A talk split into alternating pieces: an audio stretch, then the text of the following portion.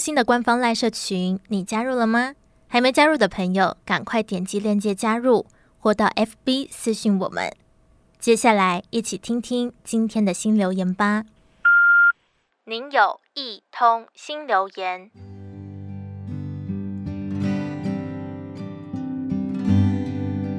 朋友知道我很喜欢唱歌，只要有比赛或表演的机会，他都会及时分享给我。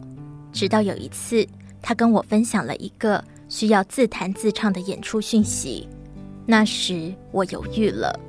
虽然从小学过很多不同的乐器，但没有一样是我能够自信拿出来表演的，更别说是要自弹自唱了。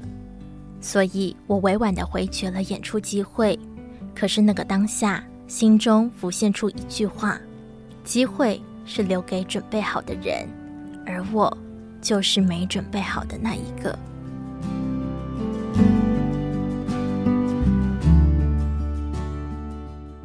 这让我想起一个故事：有一位在乡下长大的孩子，因为念书的时候有机会到邮局做清洁人员，他就想着高中毕业以后。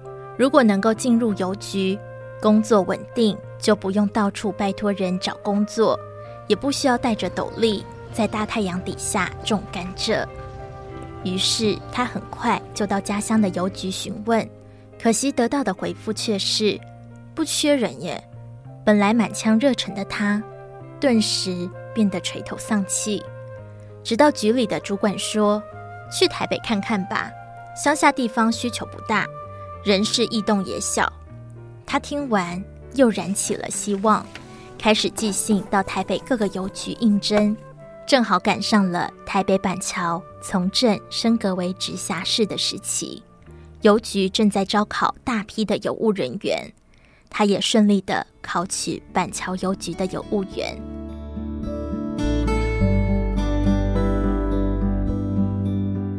十六年后。他请调回彰化邮局值内勤大夜班，负责将南来北往的信进行分类。等到信件被邮务车再送到各分局的时候，已经是清晨六点以后的事了。这样日夜颠倒的生活，他更是持续了二十七年。每当他清晨六点多下班回到家，并没有马上倒头就睡，而是跟着太太。又投入了环保工作，开着货车到各个环保点，再运回收物到环保站进行分类。过去运送每封信件，他都带着使命必达的心，因为他说每一封邮件都是一个寄托的使命。就连参加志工活动时也是如此，只要有志工无法如期参与，需要有人补位时，他都说。没关系，我去，因为他总是把每一次的志工活动当作唯一的机会。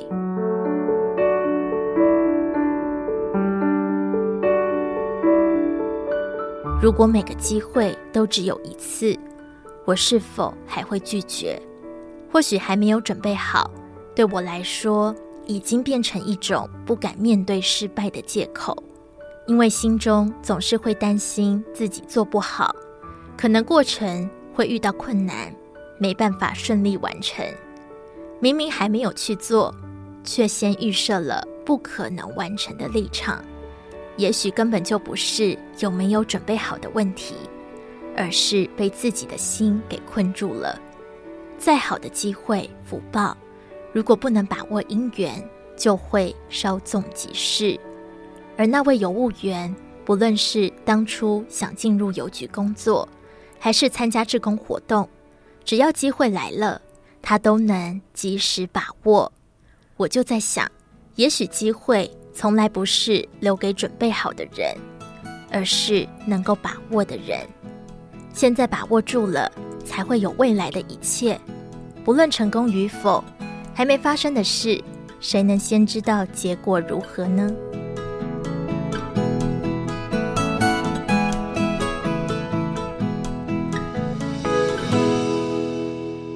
您的留言已完成。如有其他心情留言，请到多用心 FB 或是多用心 Podcast 进行留言。下次见。